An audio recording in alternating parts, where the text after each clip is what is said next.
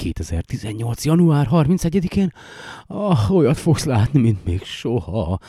Szuper, szuper libres kék, vérhold lászú.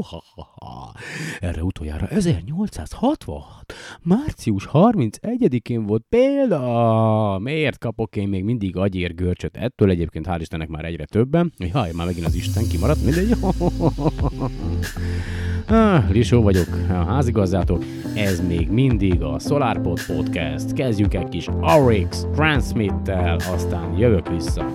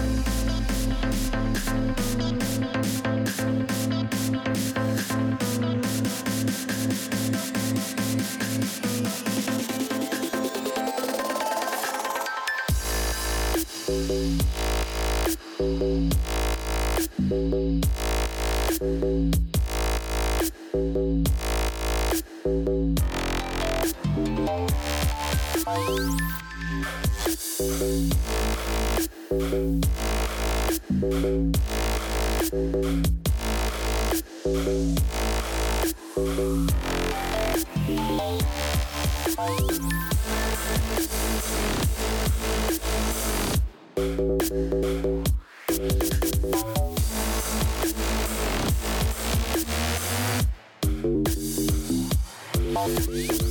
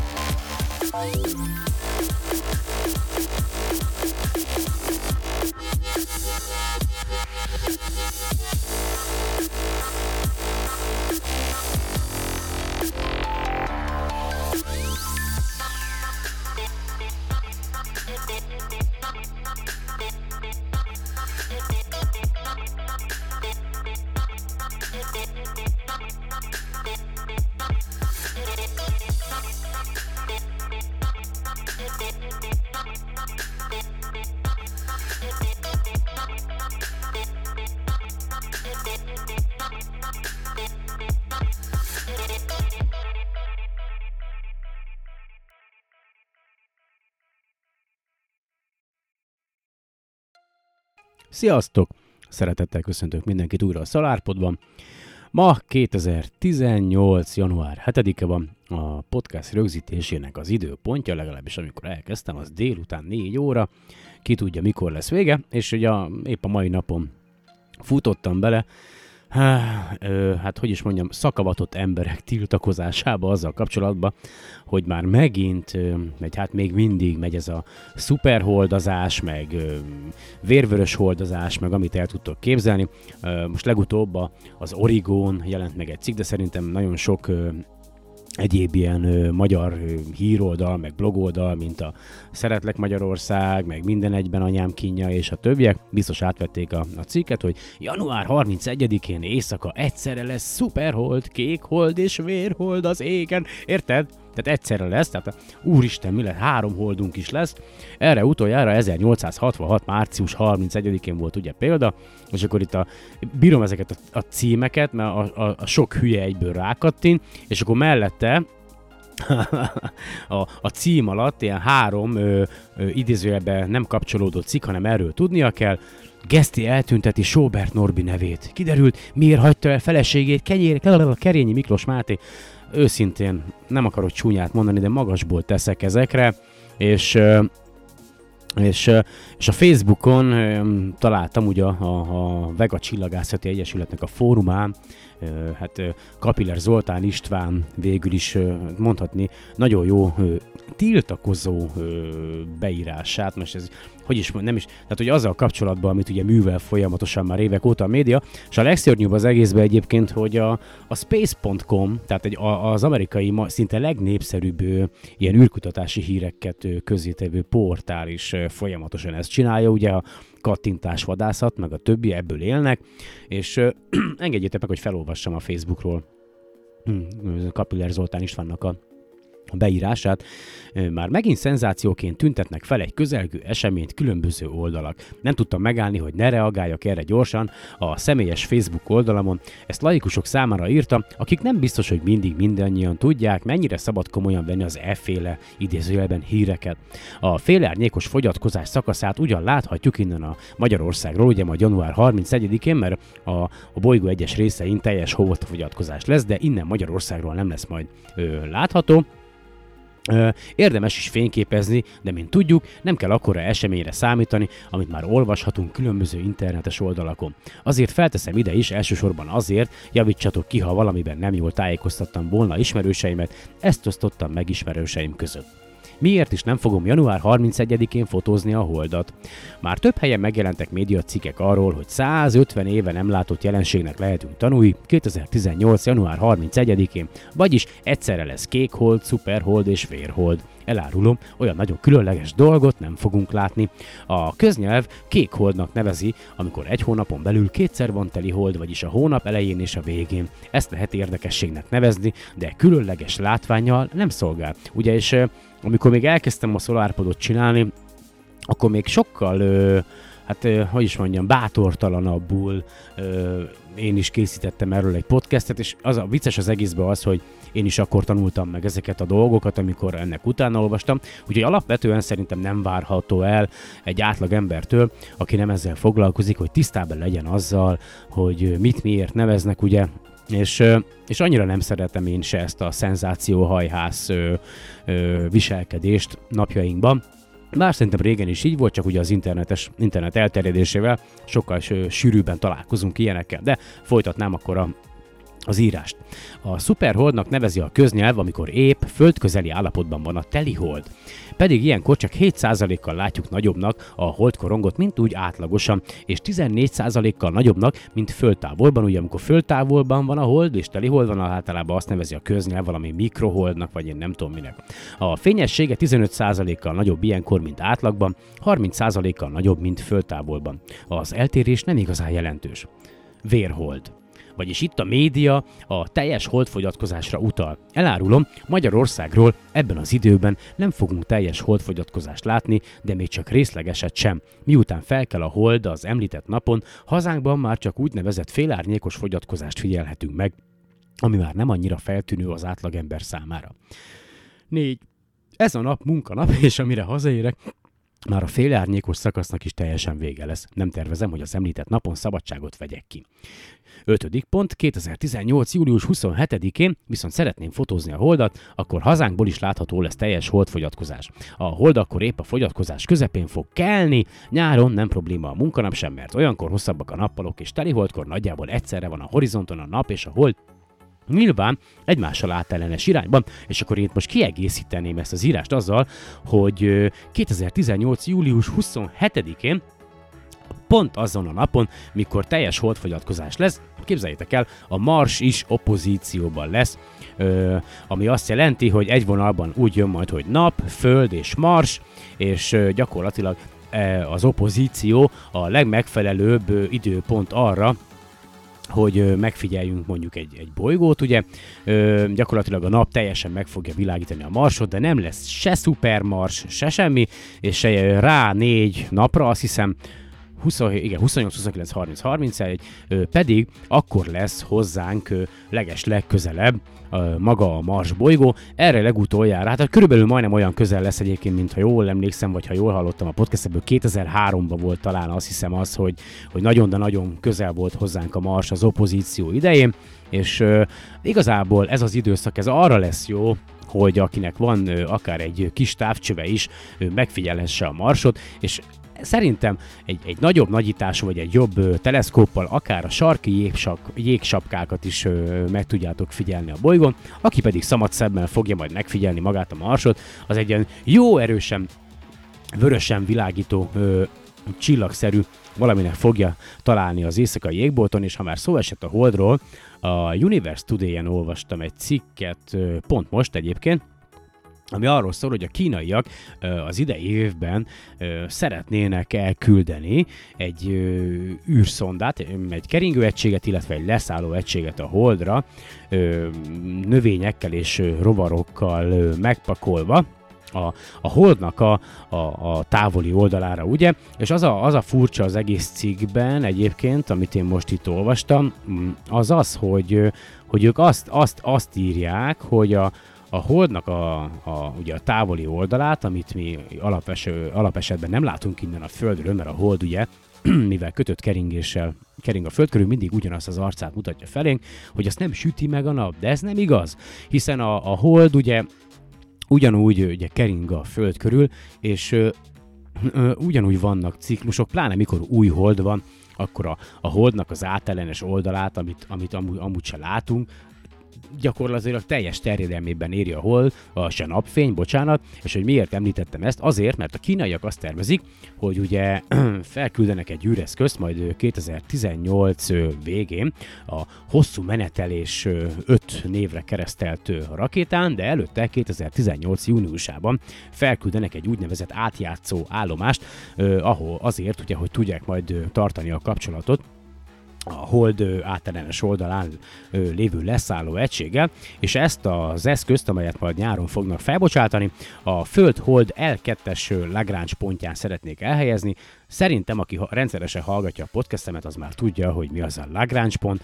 Alapvetően az a pont, ugye két egymás körül keringő test esetében, vagy azon pontok, mert több Lagrange pont van, összesen azt hiszem, azt mondja 1, 2, 3, 4 és 5, ahol egy adott, tehát azon egy, egy adott Lagrange ponton a két test gravitációs hatása gyakorlatilag ö, kiegyenlítődik, és egy oda felküldött ö, égitest, vagy bármi viszonylag stabil állapotban meg tud maradni. Vannak bizonyos Lagrange pontok, ahol hosszú távon nem maradhat meg stabil állapotában az űreszköz, hanem előbb-utóbb hatni fog rá, vagy hatni fognak rá bizonyos erők. Most pontosan nem jut eszembe, hogy melyik az, talán a, az L3-as és az L4-es Lagrange pont az, ami, ami egy viszonylag instabil ö, mm, Lagrange pont, viszont az L1, L2 és L5, ö, az, az, az szerint, ha jól tudom, akkor stabil, de lehet, hogy baromságot mondok, ha így van, akkor kérlek javítsatok ki, és az a lényege, hogy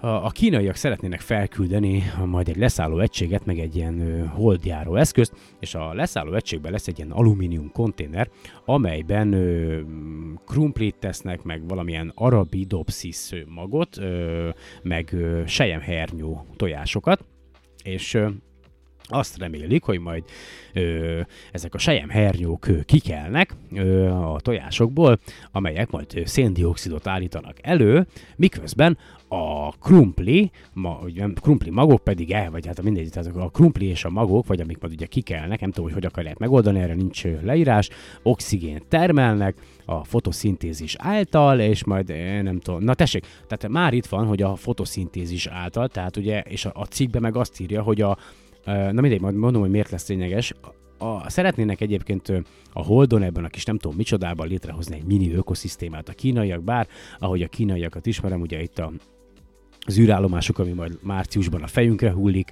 legalábbis az első, és a, a Universe today a cikkben ugye azt írják, hogy a Hold általános oldalán van egy nagyon-nagyon-nagyon nagy becsapódási kráter, ami talán a naprendszerben az egyik legnagyobb becsapódási kráter, 2500 km az átmérője, és 13 km a mélysége, és a különböző űreszközök, amelyek ugye régen is keringtek a Hold körül, illetve az újabbak, amelyek folyamatosan keringenek a Hold körül, vízjeget véltek felfedezni ezekben a kráterekben, és hát lehet, hogy akkor úgy értette a cikkíró, bár nem hiszem, hogy a, a becsapódási kráterben vannak olyan pontok, amelyet ugye nem süt, be, nem süt meg a nap, vagy nem, és hogy a, a víz ugye megmaradhatott ott, nem sublimált el, mert ugye a holdnak nincs légköre, és ö, azt tudjátok, hogy itt a Földön a méréseink alapján ugye a víznek a forráspontja a 100 Celsius fok, itt a Földön mind a három halmaz állapotában, ugye most a plazmáról ne beszéljünk, tehát meg, megmarad a víz, ugye van a, szilárd halmaz állapota a víznek, ez a jég,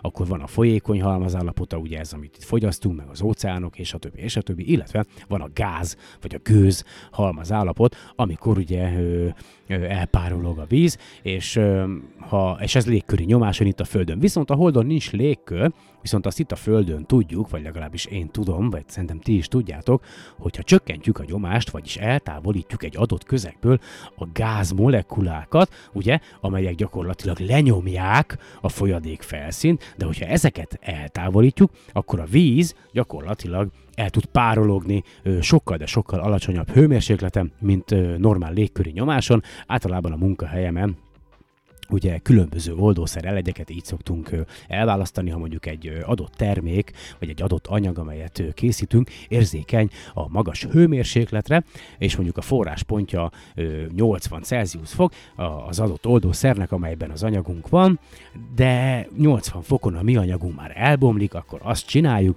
hogy egy úgynevezett vákumszivattyú segítségével a készülékből eltávolítjuk a lehető legtöbb gázmolekulát, ezáltal csökkentjük a légnyomást, és ezáltal lecsökkentjük magának az anyagnak is, vagy az oldószernek is a forráspontját, és így már akár 30 vagy a 30 akárhány Celsius fokon is forni fog. A, a mi elegyünk, és lehetőségünk lesz arra, hogy elpárologtassuk, vagy eltüntessük az elegyből azt az oldószert, vagy azt az akármit, amire éppen nincs szükségünk. Ö, és Na igen, szóval nem értem egyébként, hogy miért írta azt a szerző, hogy, hogy a, a napnak, a, tá- a, a holdnak a távoli oldalát nem ö, süti soha nap, ez nem igaz. Ö, de igen, nem, hát a vég jobban beleg, nem igaz, hát nem. Persze, hogy nem. Na mindegy. És uh, uh, hú, veszek egy kis levegőt. Uh, egy másik hír, sajnos szomorú hír, amit szintén most láttam, vagy ma láttam, hogy John Young astronauta aki a, az első ö, űrsikló küldetésnek a parancsnoka volt, illetve a Holdon is járt, illetve ö, különböző ö, keringő, tehát még a, azt megelőző időszakokban is ö, ö, voltak küldetései. 87 éves korában, január 5-én ö, elhalálozott, el, eltávozott az élők közül, és ő volt a, a NASA-nak a legtovább szolgáló astronautája, és az első Gemini és ő, űrsikló küldetéseken is ö, ö, hát részt vett. Azt mondja, hogy hatszor volt a világűrben, és 1972-ben járta a Holdon, úgyhogy és ha minden igaz, akkor tüdő embólia vitte el 87 éves korába a tegnapi napon, rettentően sajnálom, és ez a szörnyű gyerekek, hogy ha hiszitek, ha nem, és ha foglalkoztok vele, ha nem, előbb-utóbb mindannyiunkra ez vár, eltávozunk erről a bolygóról, és nem tudom, hogy ha egyáltalán hagyunk itt valamilyen örökséget, ami pozitív a társadalomra nézve, azt valaki tovább fogja elvinni, és ha már pozitív dolgokról beszélünk, akkor képzeljétek el, ugye a Fejes Zsolt írt egy könyvet, melynek a címe csillagfény mellett, ugye erről már beszéltem két megelőző adásban is, és ah, és Fejes Zsoltnak, Hausknecht Péternek, ugye, illetve, mindjárt mondom, Varga Tamás, ha jól emlékszem, Varga Tamásnak köszönhetően,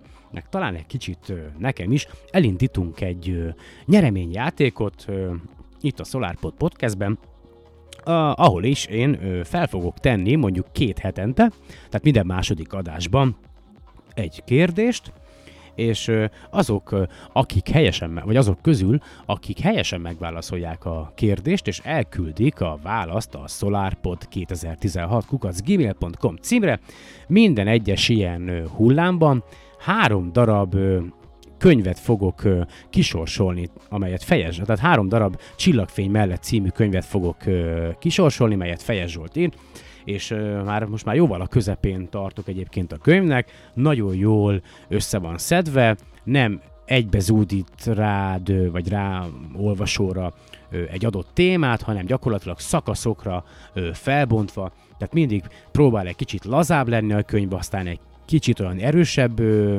ö, hát ugye átlagember számára mondjuk nehezebben befogadható információt közölni, aztán megint lazít egy kicsit csillagképekkel, látnivalókkal, aztán megint jön egy kis információ, úgyhogy fantasztikus a könyv, ö, meg tudom erősíteni, most már jóval a felén ö, túl vagyok, és összesen jelenleg 15 darab könyvet vásároltunk egyébként, így közösen, Fejes Zsoltól, és arra gondoltam, hogy így akkor első körben ugye öt, öt nyereményjáték lenne, és minden egyes alkalommal három darab könyvet sorsolnánk ki a helyes válasz beküldők közt, és akkor én fel is tenném a kérdést, nem akarom húzni senkinek sem az idejét ezzel kapcsolatban.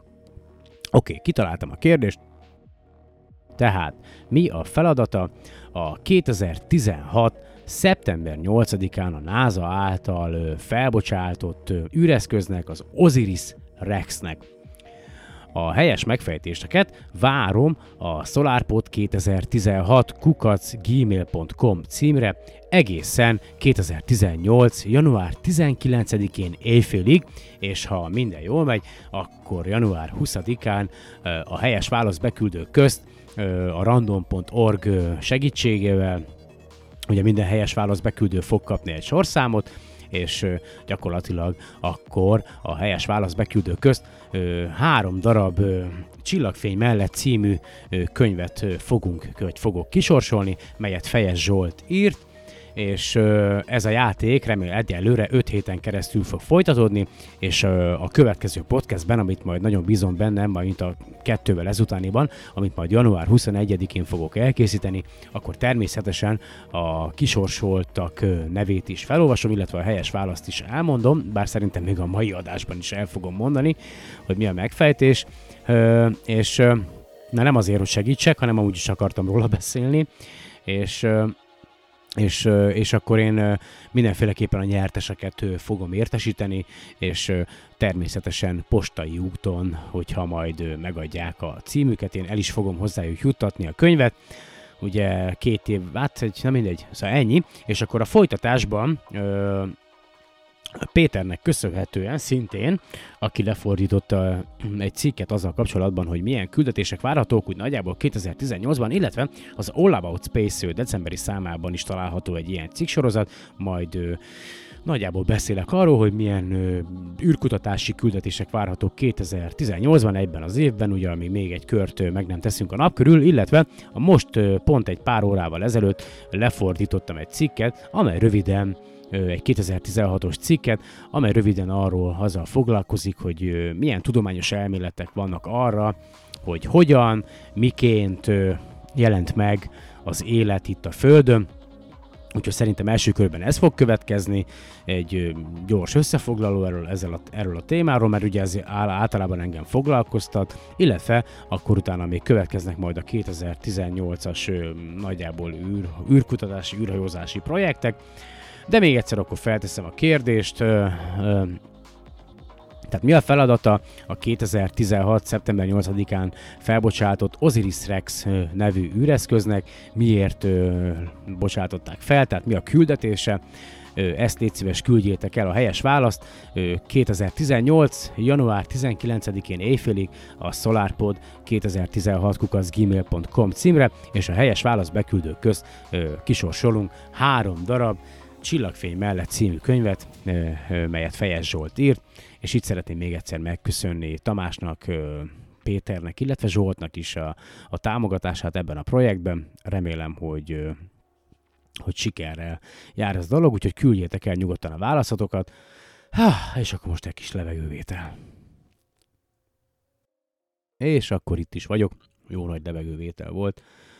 Szeretném akkor nektek felolvasni ezt a, a cikket, amelyet lefordítottam, majd belinkelem elméletileg a, sőt biztosan a linkjét, és ne haragudjatok, hogyha egy kicsit néha úgy tűnik, hogy túl van vezérelve a mikrofon, de még, még mindig szoknom kell ezt az új, új összeállítást, ugye, amelyet vásároltam, de legalább már volt néhány pozitív visszajelzés, hogy hála a, az égnek javult egy kicsit a, a hangminősége a, a podcastnek, és akkor következzen a cikk. A Földön az élet több mint 3 milliárd évvel ezelőtt jelent meg először, és a legegyszerűbb mikróbáktól az idő múlásával lenyűgöző komplex létformák sokaságává fejlődött.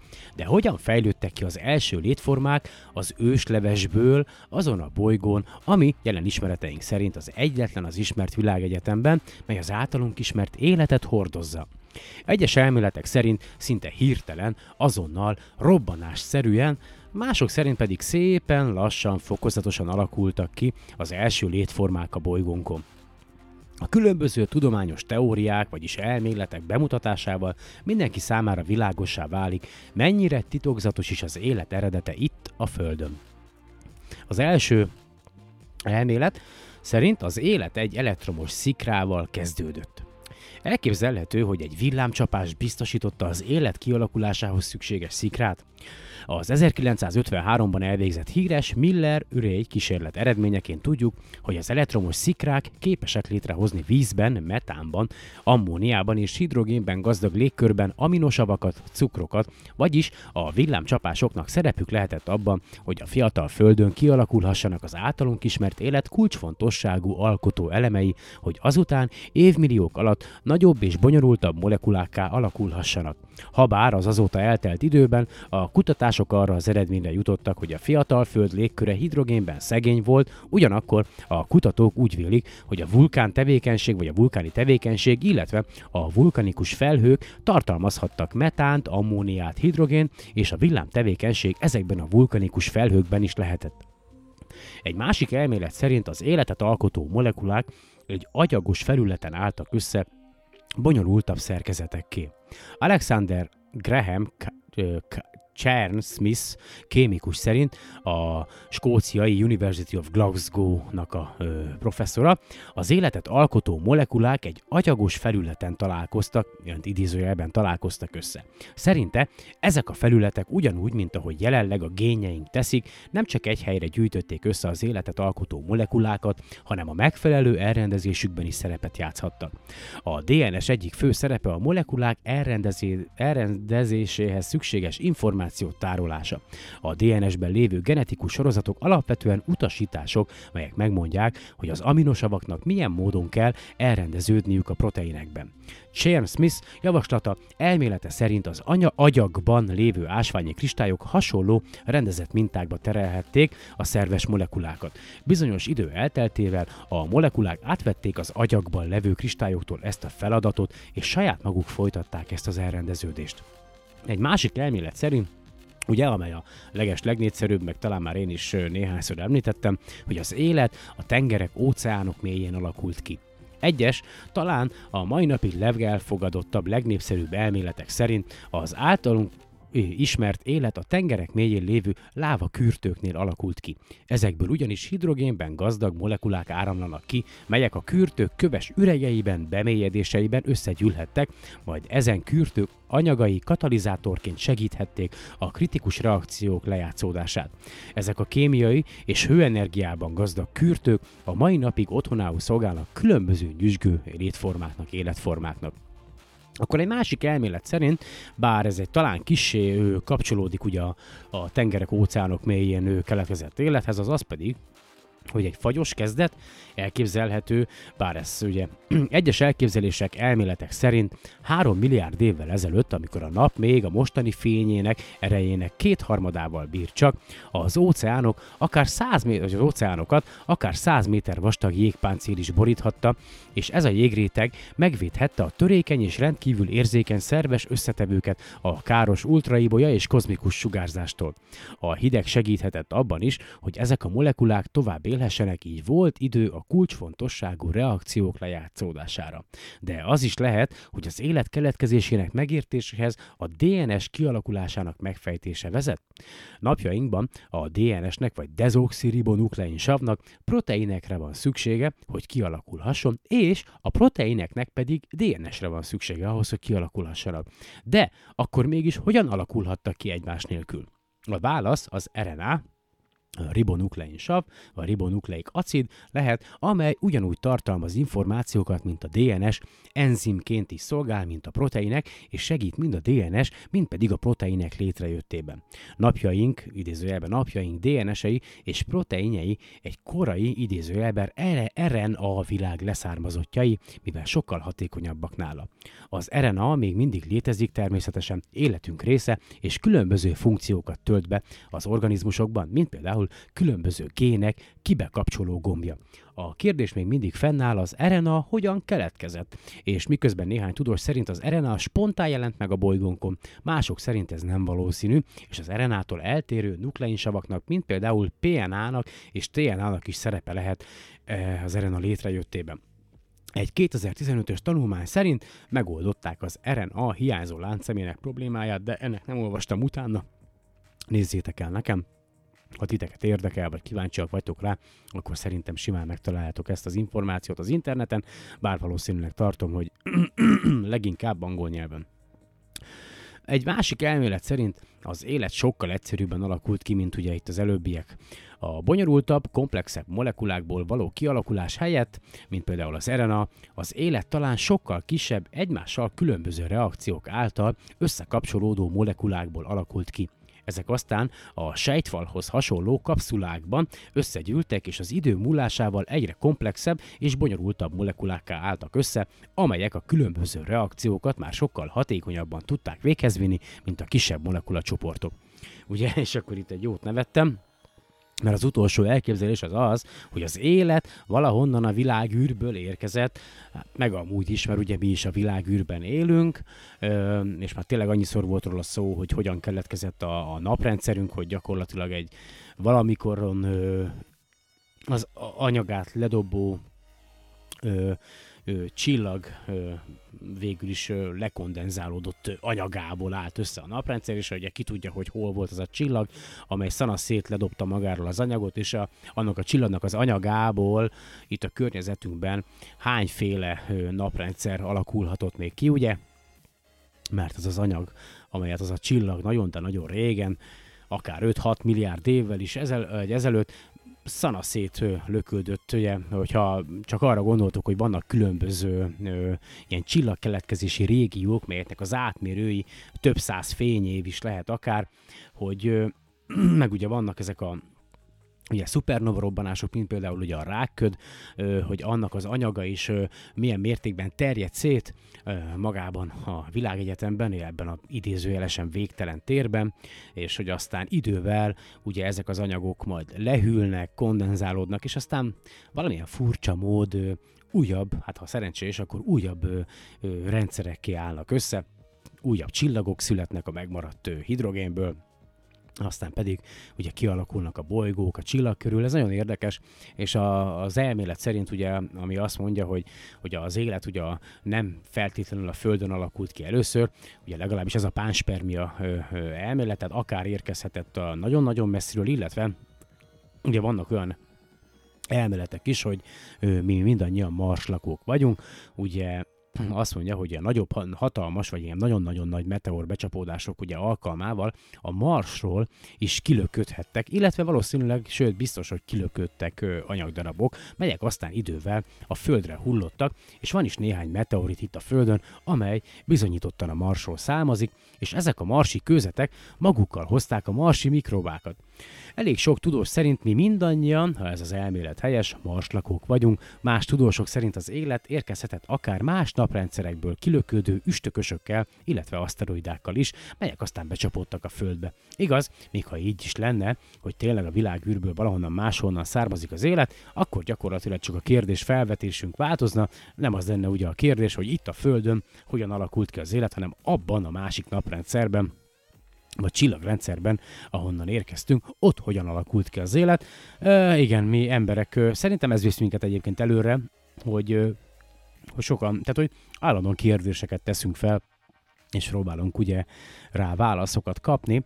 Ö, hát ja, remélem, hogy nem tudom, őszintén én nem tudom. Tehát hogy az a baj, nem értek hozzá, de én, én nagyon-nagyon bízom nem merem azt mondani, hogy hiszek, ugye, bízom a, a, a tudományos világban, és a, a tudományos áttörésekben, és nagyon bízom benne, hogy, hogy amilyen ütemben ugye fejlődik a tudomány és a mesterséges intelligencia, ki tudja, lehet, hogy előbb-utóbb tényleg ö, meg fogjuk találni a választ a nagy, nagy, nagy, nagy, nagy kérdésre, amelyet aztán, ha megkaptunk, újabb kérdéseket fogunk majd feltenni, mert hát ilyen az emberi természet. Úgyhogy, és akkor előveszem itt az All About Space magazint, meg megnyitom Péternek is a, a linkjét, amit küldött nekem, azzal kapcsolatosan, hogy 2008-ban milyen ugye űrrepülések várhatóak. Hát jelenleg azt mindannyian tudjuk, hogy a, a Falcon Heavy, ugye a, a SpaceX-nek ez a nagyon, de nagyon nagy ö, ö, rakétája, amely három darab Falcon 9-es ö, ö, rakétából, vagy gyorsító fokozatból, vagy hajtóműből áll. Jelenleg a kilövő állomáson pihen, még nem tudni, legalábbis ö, próbáltam most rá, még nem láttam ö, arra információt, hogy mikor próbálják meg ö, az első fellövést, és Gyakorlatilag itt azt írja Péter a fordításban, hogy az első teszt fellövés januárban várható a Kennedy űrközpontból, ahonnét az Apollo 11-et is fellőtték. A Falcon Heavy három darab Falcon 9 hajtómű összeszerelt változata. Az elképzelések szerint Mars körüli pályára vinne terhet egy vörös Tesla Roadstert. Erről volt már korábban szó, ugye a podcastben ezt írja Péter is. Az összeszerelt változata 70 méter magas, így zárójelben megjegyzi, hogy a Saturn 5 100 méter magas rakéta volt, ugye, és 50 57 tonna hasznos terhet tud föld körüli pályára állítani, a Falcon Heavy ugyanúgy újra felhasználható, mint a Falcon 9-es, az első három gyorsító fokozat a tervek szerint a fellövés után visszatérne a földre. Akkor jön a következő, a Tangyong, vagy Mennyei Palota, egy visszatérése a légkörben, ugye a kínai űrállomás, ugye ez az első, 2011. szeptemberében állította, vagy állt pályára, de irányíthatatlanná vált. 2018. januárjában Hát most hogy a legutóbbi információk szerint 2018 márciusában, azt senki nem tudja, csak azt veszük észre, hogy beérkezett a légkörbe, és a szerencsénk van, akkor lesz róla néhány fotó. Tehát a lényeg az, hogy ez a, az űrállomás be fog lépni a, fé, a Föld légkörébe, és talán el is fog égni minden darabja, de persze nem biztos. A legénység nélküli 8,5 tonnás űrállomás 6 egymást követő rendezvúban és dokkolásban vett részt három különböző űrhajóval. A legénység nélküli Shenzhou 8-al, a pilótával irányított Shenzhou 9-el és a Shenzhou 10-zel. Az űrállomás 2016 márciusában romlott el, de erről csak egy évvel később tudósítottak minket, a kínaiak egyébként. A várható belépés plusz-minusz a 43. szélességi fokok között várható, azt látják, hogy folyamatosan veszít a magasságából, de a pontos belépés ideje ugye nem határozható, nem határozható meg előre, meg hát a helyszín sem. A visszatérő törmelék várhatóan nem fog semmilyen kárt vagy szemetet okozni. Kína továbbra is figyelemmel kíséri az űrállomás mozgását. Jaj, bírom, bírom ezeket a kommunistákat. Na mindegy. És akkor a következő, amit ír Péter, a TESZ. A TESZ, TESZ, TESZ, TESZ, TESZ, TESZ, TESZ, TESZ, TESZ fellövése és én itt mindjárt meg is keresem, mert nekem is van itt, most már itt már kapcsolódik ugye a, az All About Space magazin, igen, megvan.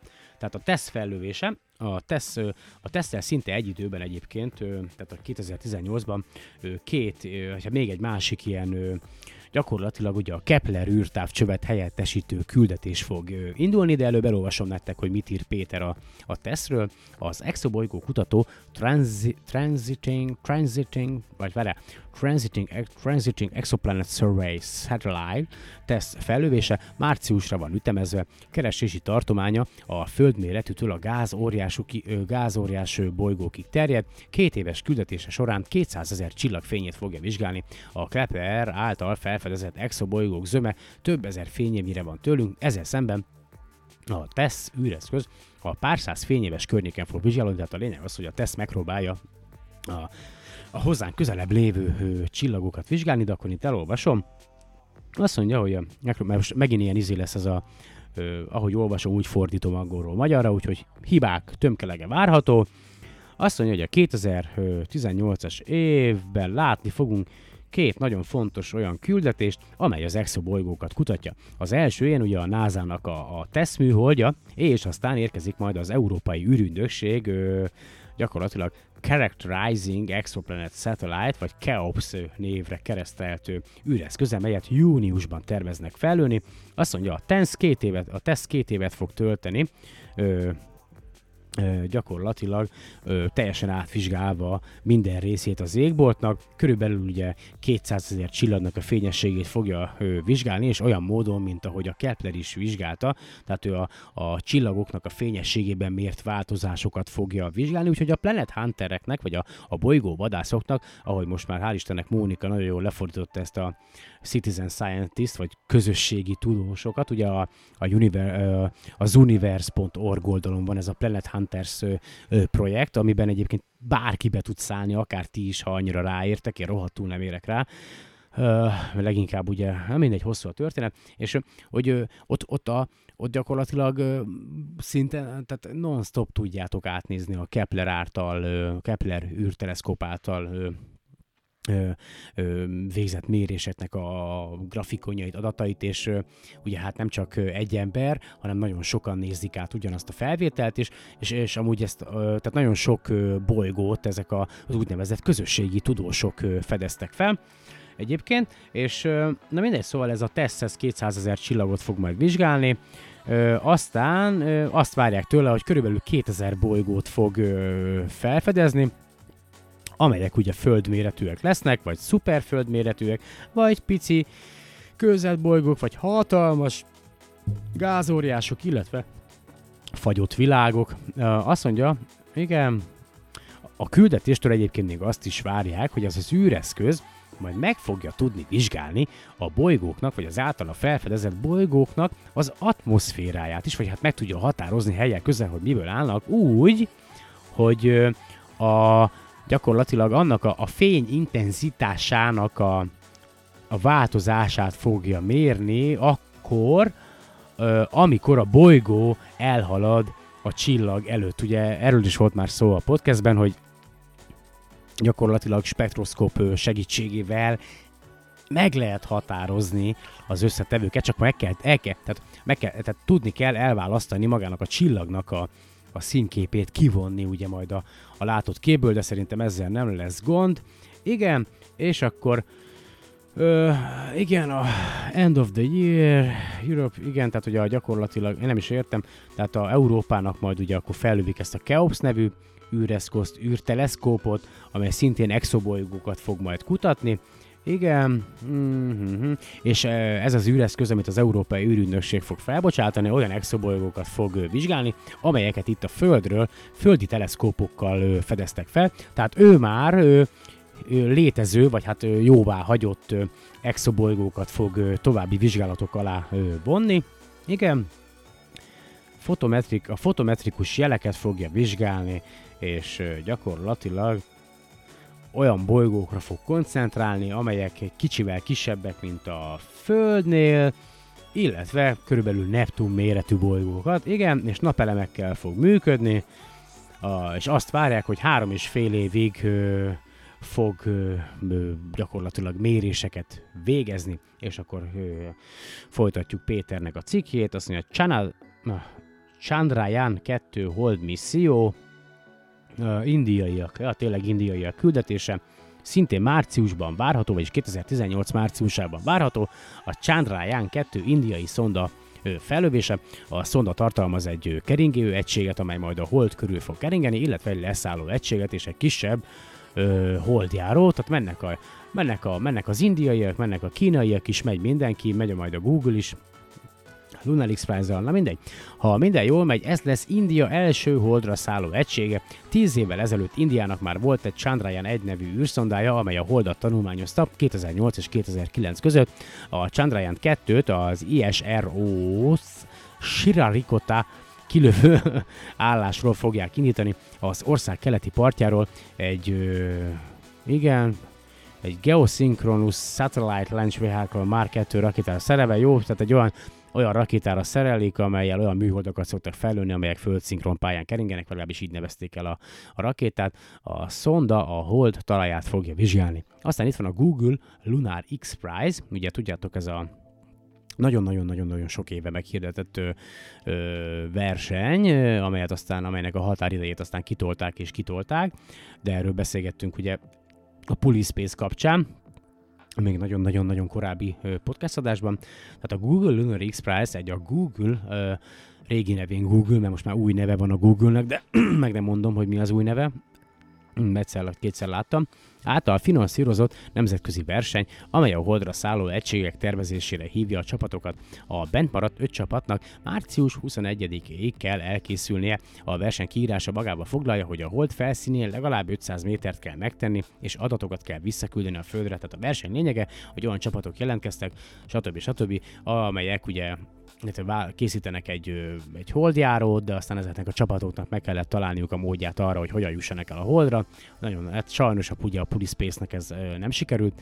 A mindegy, az első helyezett ebben a versenyben 20 millió dollárt fog kapni, a második 5 milliót, a teljes 30 millió dollárból fennmaradt 5 millió dollárt a többi helyezett között fogják szétosztani, a teljesítménytől függően ezen felül a befutó csapatok további díjakat fognak kapni, 1,75 millió dollárt, ha eljutnak a holdig, 3 millió dollárt, ha bizonyítottan leszállnak a hold Holdra, ezeket az összegeket szétosztják azon csapatok között, akik teljesítették a feladatokat. Ah, és akkor itt jön a, az ExoMars élet, a Trace Gas Orbiter, mindjárt én is megkeresem, mert nekem itt az All About Space-en is, vagy a magazinban is van. Nem, nincs, nincs az ExoMars nekem benne. Akkor mindegy, akkor elolvasom azt, amit a, amit a Péter írt. Napküldetés, földfigyelő küldetés. Uh, ah, itt van. Insight. Ah, megvan. Igen. Ma, NASA Insight. Uh, igen, launch, launch igen, már, igen. Uh, Egyébként nagyon kell elolvasom előbb azt, amit a Péter írt. Bocs gyerekek az összevisszaságért, tudjátok, amatőr podcast ilyen vagyok. Na szóval, ExoMars Trace Orbiter. Az ExoMars európai küldetés, az európai tényleg 2016-ban érkezett meg a Marshoz, a Chaparelli nevű leszálló egységnek. Ugye, ja igen, erről is volt szó, végül hát nem sikerült a landolás, valószínűleg összetört, de a keringő egység kiválóan működik. Ennek a része egy úgynevezett Trace Gas Orbiter TGO, amely 2018-ban megkezdi a marsi légköri gázok vizsgálatát. Ez két darab spektrométer tartalmaz, és gyorsan megnézem, hogy rögzítem az adást. Hú, rögzítem. Jó. Az egyik a légköri metánt, a másik további gázokat mér majd a légkörben. Jelenleg a Trace Orbiter naponta 4,2-szer megkerüli a bolygót, vagyis a Marsot, de még túl magasan van, ezért légköri fékezéssel folyamatosan ereszkedik egy közelebbi pályára, amelynek magassága körülbelül 400 km lesz, ahol nét megkezdheti a légköri méréseket. Ezen a pályán már két óra alatt kerüli meg majd a Marsot. A Trace Orbiter fel van szerelve egy neutrondetektorral is, amelyel felszíni vizek, jegek után kutat majd, továbbá van rajta egy nagyon jó kamera is, amivel a felszínt fogják majd fotózni, úgyhogy újabb csodálatos marsi felvételek várhatók majd. Na és akkor itt jön a Mars Insight ö, leszálló egység, amelyet majd a NASA fog ö, elméletileg ö, 2018 májusában ö, felbocsátani. Ö, igen, ez a azt mondja, és ez a, a Mars bolygónak majd a belsejét ö, ö, fogja majd ö, vizsgálni. Ugye ez az Insight, ez ö, oh, ezek a rövidítéseket úgy bírom, ez a NASA Interior Exploration Using Seismic Investigations, tehát hogy Geodesy and Heat Transport Mission to Mars, igen, tehát gyakorlatilag a valószínű 2018 novemberében fog majd leszállni az űreszköz a Marsra, és a leszálló egység a Marsnak a felszínét fogja, illetve a belső összetételét vizsgálni. Gyakorlatilag a küldetés célja, hogy minél többet megtudjunk a Mars bolygónak a kialakulásáról, ugye, hogy mi, végülis hogyan alakult ki 4 milliárd évvel ezelőtt.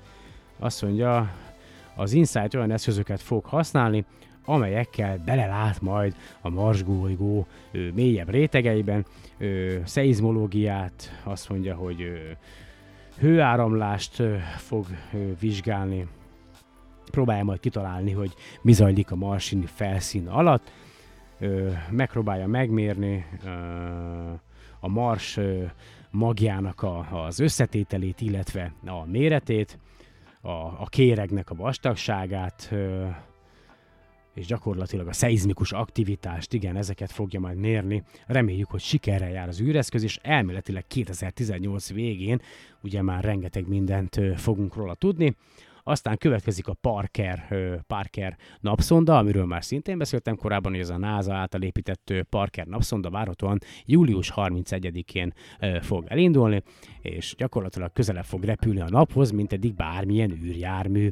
A küldetés 7 évében 24-szer fog nagyon közel elhaladni a központi csillagunk mellett. Ez a közelség 6,2 millió kilométert jelent, és ugye nem, nem szeretitek, hogyha sok számot használok, a Föld átlagosan 150 millió kilométerre van a naptól, így lehetővé válik a nap elektromos és mágneses terének, a fotografikus struktúráknak és a napszélnek a vizsgálata. Amikor ennyire megközelíti a napot a szonda, 2500 Celsius fokra fog felhevülni, az intenzív sugárzásnak és intenzív sugárzásnak lesz kitéve, ezzel talán sok kérdést meg tudunk válaszolni majd a nap külső, ugye légkörével, a koronával kapcsolatosan, ami valamiért sokkal, de sokkal forróbb, mint magának a napnak a felszíne, ez az egyik legnagyobb rejtély a nappal kapcsolatban, amit még mind a mai napig nem tudtunk megválaszolni, és hát Péter megemlíti itt a, az Osiris Rexet is, amely kérdés le volt a mai adásban. A NASA 2016. szeptember 8-án indította el az Osiris Rex, Osiris Rex nevű szondát, amely 2018-ban fog megérkezni valahova, amiről már beszéltem. Most tudjátok, itt nem lövöm le a poént, akkor nem mondom meg, hogy mi a feladata, tényleg válaszoljátok meg. Aztán Hayabusa 2. Igen, erről is van itt nekem ö, cikk ö, az All About Space magazinban. A Hayabusa 2-t az Osiris rex említi egy, ö, egy oldalon maga az All About Space magazin. A Hayabusának egyébként ö, ö, a japán ürügynökség ugye egy, egyik mintavevő szondája, amely egy aszteroidát fog meglátogatni. 2014. december 2-án ö, bocsátották fel, és 2018-ban fog megérkezni a 162173 Ryugu, vagy Rugu, vagy nem is tudom, Raiju, Raiju nevű aszteroidához a JAXA, vagy a Jap- és a japán űrügynökség 2013-as Hayabusa küldetésében már hozott haza mintákat, amelyek 2010-ben értek a, a Földre. A leszálló egység két roverből áll, amely mintagyűjtés fogja végezni. 2020. decemberében várható a hazaérkezés. Wow! Na majd a Hayabusának jobban, Hayabusa 2-nek jobban utána olvasok, aztán itt Péter magán űrrepülők tesztelése, ezek várhatók még ö, 2018-ban. A NASA négy új szerződést kötött a boeing és a SpaceX-el úgynevezett emberszállító taxikra a nemzetközi űrállomásra is vissza. A SpaceX a Dragon űrkapszulán dolgozik, amelynek első emberes tesztrepülése májusban lesz, ugye a Dragon 2 elméletileg. A Boeing a CST-100 Starliner nevű kapszulájának első legénység nélküli tesztjét júniusban tervezi, ezt követően augusztusban remélhetőleg már legénység is fog benne utazni, mindkét űrhajó négyfős legénységet és további 100 kg terhet képes szállítani, ez a teher kapacitás egy esetleges vészhelyzetre van kitalálva. Ezekre az egyműködésekre azért van szükség, mert most a NASA rá van szorulva az orosz Szojuzra, és oda kell jegyeket vásároljon, ha a nemzetközi űrállomásra legénységet akar küldeni vagy hozni. Ezzel lehetővé akarja tenni a NASA, hogy megnövelje a nemzetközi űrállomás állandó legénységét háromról négy főre, és ez a Boeing CST-100 Starliner nem rég hajtotta végre az ilyen ö, sikeres, ö, ö, gyakorlatilag nem teljes repülését, hanem helikopterrel felvitték ö, jó néhány ezer méter magasságában, ö, magasságban, és onnan gyakorlatilag ö, ember nélkül saját magától ö, szállt le. Ö, ez egy gyakorlatilag a, a, a, a korábban forgalomban lévő űrrepülőgépeknek, ugye, vagy a űrsiklóknak egy hát egy, egy teljesen, hát nem is tudom, kisebb is, meg teljesen módosított változata, de, de ez egy űrrepülő, a Boeingnek a, a CST-100 Starliner űreszköze. A SpaceX Dragon ugye azt meg, ha láthatok már SpaceX fellövést, vagy Dragon űrkapszulát a felbocsátani a nemzetközi űrállomásra, jelenleg ugye teherszállító ö, eszközként ö, használják a Dragon űrkapszulákat, amelyek aztán ugye vissza is tudnak térni a Földre, tehát nem égnek el a légkörbe, tehát általában a Dragon űrkapszulákkal szoktak ö, visszaküldeni a Földre különböző kísérleteket, kísérleti eredményeket, és a többi, és a többi, amit ugye szeretnének visszajutatni épségben a Földre. Na most a, a Dragon 2 űrkapszula, hogy ez egy ilyen módosított változata lesz a ennek a jelenleg űrkapszulának annyiban, hogy ugye személyzet ö, szállítására is alkalmas lesz, és be lesznek szerelve a létfenntartáshoz szükséges ö, eszközök, ugye. Ö, aztán Chang E4 holdi leszállóegység. Ja igen, ezt, szerintem ezt olvastam el. Igen, ez a 2018 végén akarja Kína a Chang E4 küldetést útnak indítani. Ez lesz az első úgynevezett soft landing, vagy hát leszállás a hold túlsó felé. Ezzel a küldetéssel a kínai ürügynökség a következő Chang'e 5 nevű mintavételező és már visszatérő egység küldetését készíti el. Ja, itt van ez a Bepi Colombo, ez is egy érdekes küldetés, amelynek az a célja, hogy meglátogassák a Merkur bolygót. Egy kicsit lejjebb veszek szerintem a zenéből, mert itt a fejhallgatómban nekem túl hangosnak tűnik. És erről szerintem nem azt fogom felolvasni, amit, amit a Péter írt, hanem azt, ami, ami ami itt van az All About Space magazinban, azt mondja, ez a Bepi Colombo, amely a Merkur bolygóhoz tart, ez egy közös küldetése az Európai űrügynökség és a űrügynökségnek és a Japán űrügynökségnek, a JAXA-nak, és amely gyakorlatilag két részből áll. igen, igen, azt mondja, igen, tehát két keringő egységből áll, és 7 év alatt fog eljutni majd a, a Merkur bolygóhoz, aztán amikor már elég közel értek, akkor külön válnak, ö, ö, igen, és aztán megpróbálnak majd keringeni ugye a naprendszer legkisebb, illetve legkevésbé megértett bolygója körül. Szegény Merkur senki sem érti.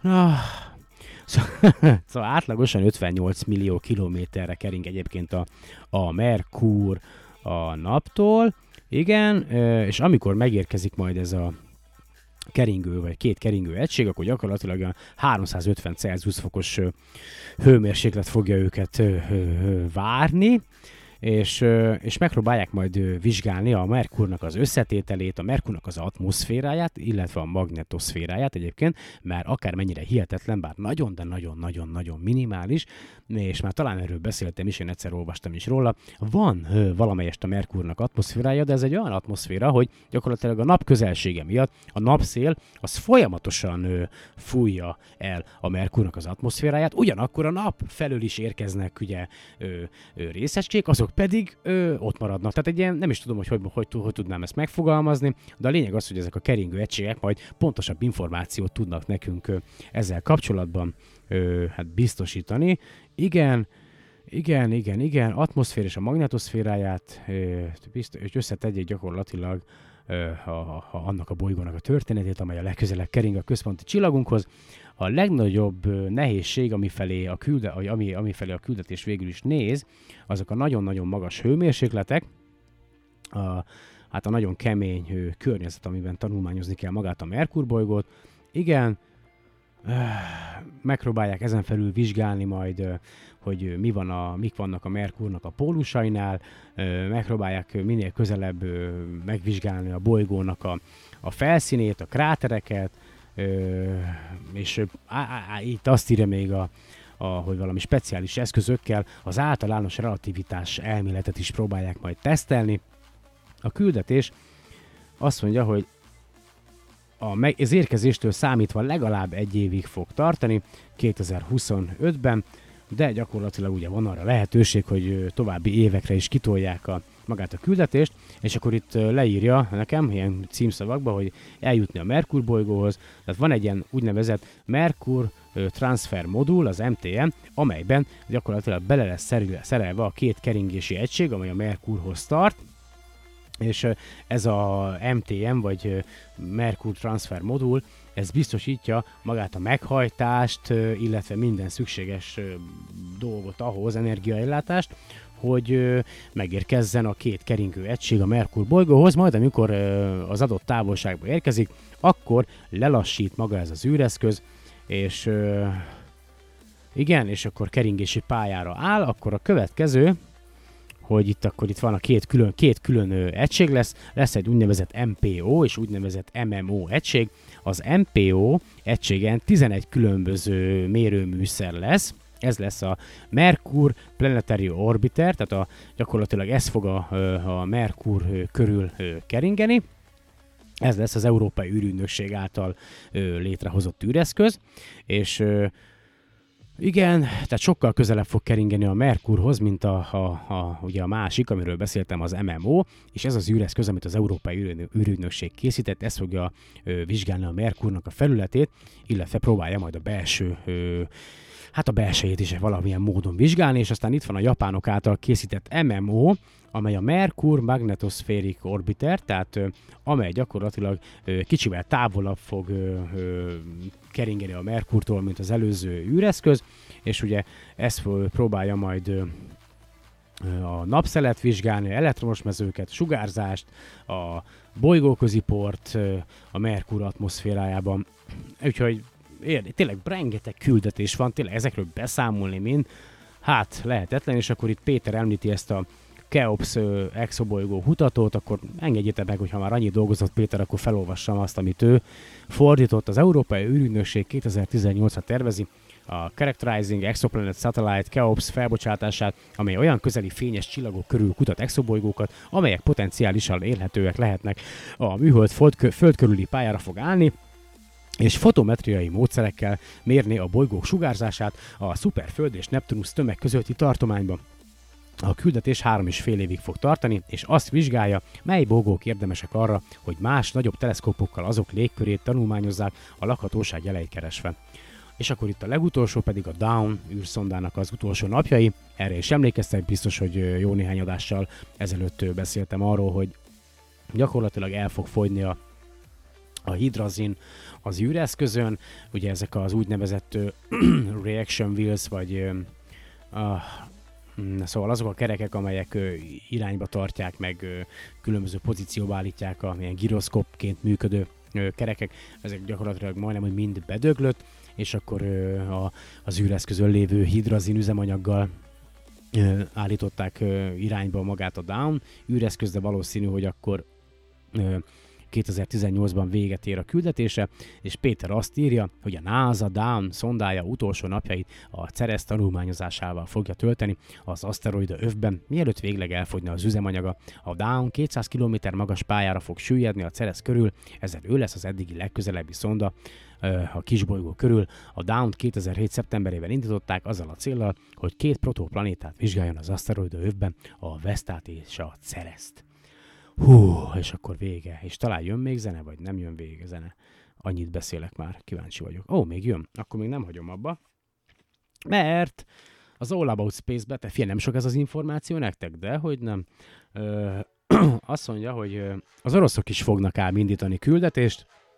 Ez valószínűleg abban a cikkben nem volt benne, amit ö, ö, Péter fordított, az orosz, oroszok hát nagyon-nagyon régóta terveztek egy úgy ter, űrteleszkópot egyébként, ez a Spectre RG névre keresztelt űrteleszkóp. Az 1990-es években elindult már ennek a tervezése, vagy vagyis még korábban, bocsánat, nem, nem, nem igen, a 1990-es évek közepén, aztán felfüggesztették magát ezt a programot, ugye. Anyagi helyzet, és a többi, és a többi, és 2002-ben aztán megint elővették, ja 2002-ben, bocsánat, 2002-ben felfüggesztették, és 2005-ben megint elővették, és gyakorlatilag az oroszok valószínűleg saját maguk által nem lettek volna képesek megépíteni ezt a teleszkópot, és azért folytatódhatott maga a, a program, mert a Leicester, vagy hogy hogy ejtik, ugye? Lancaster, vagy, vagy nem tudom, vagy Leicester, mindegy. Szóval egy a University of Leicester ö, gyakorlatilag ö, egy röntgenteleszkópot készített, illetve a, a Tel Avivi Egyetemnek a, a, a, a, hát nem is tudom, a tanulói, vagy dolgozói, vagy professzorai pedig egy ultraibolya teleszkópot ö, építettek, mert ez a Spectral RG eszköz egy, egy ilyen összetett ö, teleszkóp ö, lenne, azt mondja, Oroszország következő generációs, nagy energiájú csillagászati obszervatóriuma. Gyakorlatilag várható a 2018 tavaszán áll majd föld körüli pályára, miközben a föld körül kering majd, gyakorlatilag a világegyetemet öt különböző teleszkóppal fogja vizsgálni, és azt mondja a Spectral RG, igen, ugye volt az oroszoknak egy korábbi űreszköz, ez a Spectral R műhold, és fekete lyukakat, galaxisokat és a bolygó közi mágneses mezőket fogja vizsgálni, meg, meg, meg, meg röntgensugárzás forrásokat próbálnak majd vele keresni, meg itt remélhetőleg ö, sötét anyagforrásokból származó forró gázokat is tud majd vizsgálni az űreszköz, hogy ezt erre is kíváncsi leszek. Aztán persze rengeteg rakéta fellövés lesz, ugye majd ö, hogy van, azt mondja, fú, tehát mindegy, ezt, ha érdekel titeket, hogy mennyi ö, űrfelős lesz, már volt, van az az alkalmazás, amit már korábban is ajánlottam, ez a Space Launch Now. Ah, kezdek már kiszáradni, annyit beszéltem ö, a mai adásban. Ja, mert bőven túl vagyunk egy órán is. Hú, úgyhogy ö, hát köszönöm szépen egyébként, hogy ö, ma is meghallgatatok. Szerintem itt, itt lezárom ö, a mai napot, aztán próbálok majd még jövő hétre is készülni. Na. Hú. Ez egy huzamba ezt letolni azért ez kemény, nem? Szóval, na jó, nem egy huzamban, mert egy kis szünetet tartottam.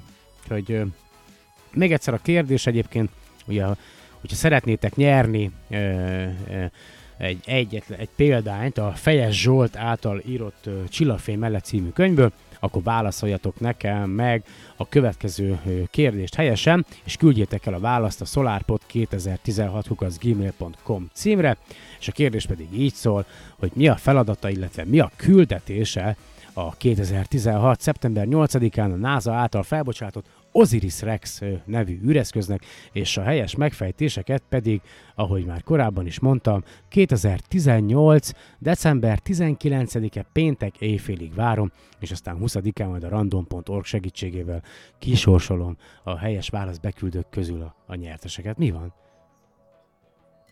Jó, decembert mondtam? Akkor január 19, bocs gyerekek. Ivet most helyett, ez olyan, hogy ki ezt mondtam, hogy december, igen, hát igen. Oh, gyerek, lehet, hogy öregszem, és kezdek meghűlni, úgyhogy hogyha már nagyon-nagyon nem jó az a podcast, akkor szóljatok, abba hagyom. Tehát a helyes megfejtéseket 2018. január 19-én éjfélig várom, ö, nem pedig december, ugye? Vagy december, tényleg decembert mondtam? Hát, nézzétek el nekem, úgyhogy én akkor szerintem a mai napra el is köszönök tőletek, mert már nem, nem úgy működik az agyam, mint kéne. Én Lisó voltam a házigazdátok, ez a SolarPod podcast volt. Ha bármilyen kérdésetek van, vagy véleményetek, vagy témátok, vagy bármi, akkor nyugodtan küldjétek el ugyanarra az e-mail címre, mint a, a játékban a helyes megfejtését. Tényleg ö, igyekszem, ö, nem sok visszajelzés van, de tényleg, hogyha írtok, hogy ö, mi az, amit ö, esetleg ö, mérsékelnem kéne, vagy mi az, amiből többet szeretnétek hallani, én igyekszem ö, a hallgatói véleményekhez igazítani magának a podcastnek az elkészítését. Ö, én tényleg csak az a célom, hogy mindenki számára a lehető legtöbb hasznos információval tudjak szolgálni, és természetesen még mindig az, hogy gondolkodjatok. Remélem, hogy minél hamarabb újra találkozunk, addig is sziasztok! Tényleg decembert mondtam? I was